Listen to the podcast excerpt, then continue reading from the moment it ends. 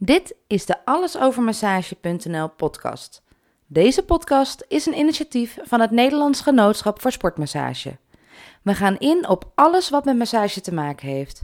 Zo blijf je op de hoogte van de laatste trends en ontwikkelingen. Van wetenschappelijk onderzoek, casuïstiek, ondernemerschap en relevant nieuws voor jou als masseur. In deze aflevering massage van mensen die COVID-19 hebben gehad.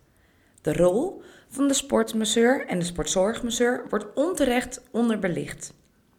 Vermoeidheid, kortademigheid, conditieverlies en stemproblemen.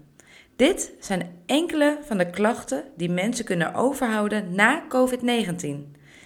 Een deel van de patiënten houdt nog maanden last van infectie. Er is nog steeds geen wetenschappelijk bewijs voor de optimale nazorg voor ex-coronapatiënten.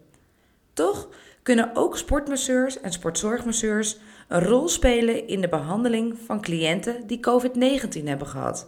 Dat zegt Tessa Bakhuis.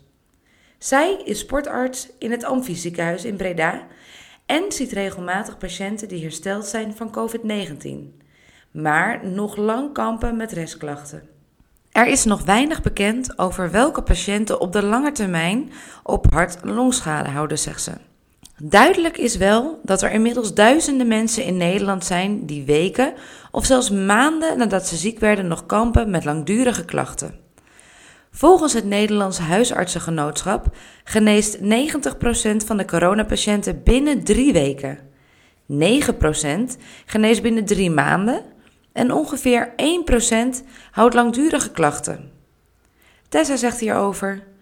Over het algemeen is het zo dat hoe erger je ziek bent geweest en hoe langer je koorts hebt gehad en inactief bent geweest, hoe langer het herstel zal duren. Maar er zijn ook mensen die niet heel erg ziek zijn geweest en toch lang klachten houden. En andersom komt ook voor. Sinds half juli vorig jaar zit paramedische herstelzorg voor ex-coronapatiënten in de basisverzekering. Onder andere fysiotherapiebehandelingen zijn een half jaar lang gedekt. Massage valt niet onder deze officiële herstelzorg. Toch kunnen masseurs wel degelijk helpen bij het herstel van hun cliënten, zegt Tessa. De rol van de sport- en de sportzorgmasseur worden onterecht onderbelicht, vindt zij. Er zijn vijf manieren waarop een sportmasseur en een sportzorgmasseur kan helpen, aldus de sportarts. Ten eerste helpt een bindweefselmassage de vegetieve disbalans te normaliseren. Daarnaast zorgen bijvoorbeeld een sederende massage, faciale release, ademtechnieken en hold relax stretchen voor het ontspannen van de ademhalingsspieren. Ten derde kan de sportmasseur en de sportzorgmasseur beweegadviezen geven en advies met betrekking tot de arbeidsrustbalans. Belangrijk hierbij is de samenwerking te zoeken met de sportarts of de fysiotherapeut om overbelasting en onderbelasting te vermijden. Ook kan een lymfedrainage het immuunsysteem activeren. En tenslotte helpt een stimulerende massage om de spierzwakte te reduceren. Naast verschillende massagetechnieken is het volgens Tessa van belang dat de masseur weet hoe ze ex-COVID-patiënten kunnen helpen met beweeg- en krachttrainingsadvies. Vanuit de behandelend arts of fysiotherapeut krijgen veel patiënten hierin advies. Het is belangrijk om als masseur dezelfde taal te spreken. Dan krijgen de patiënten één boodschap. Mits hersteld van de infectie, is het belangrijk om te gaan bewegen. Dat doen mensen vaak niet, ziet Tessa. Hun lichaam blijft signalen geven van vermoeidheid. Daardoor worden mensen geremd en gaan ze nog minder doen, waardoor de conditie nog slechter wordt. Ze moeten uit die visuele cirkel. De sportarts doet regelmatig inspanningstesten met ex-corona-patiënten.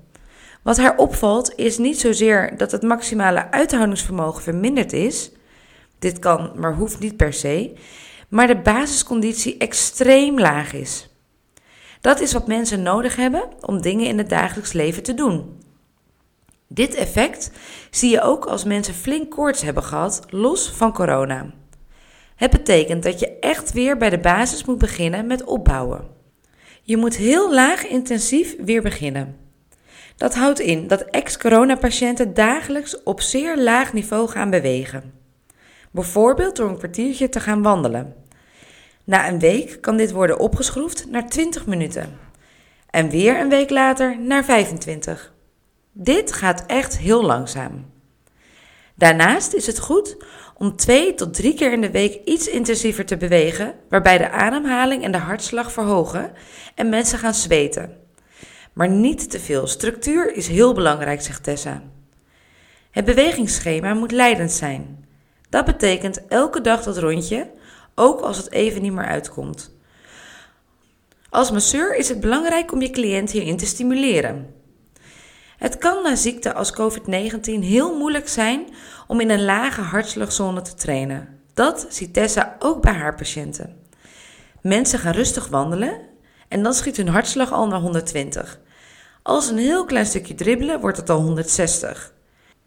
Het is dan heel moeilijk om in die basisconditie hartslagzone te blijven.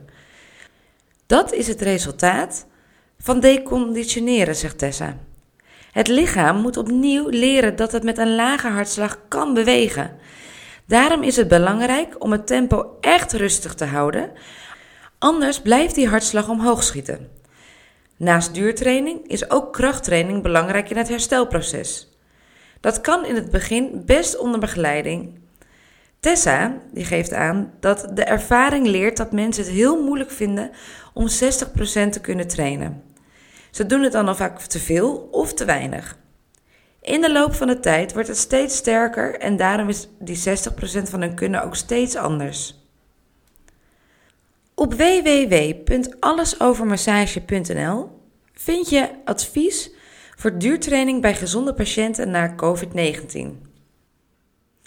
Ook heeft het NGS hier een webinar over gegeven. Mocht je hier interesse in hebben en deze volledig willen bekijken, ga naar www.allesovermassagewebshop.nl.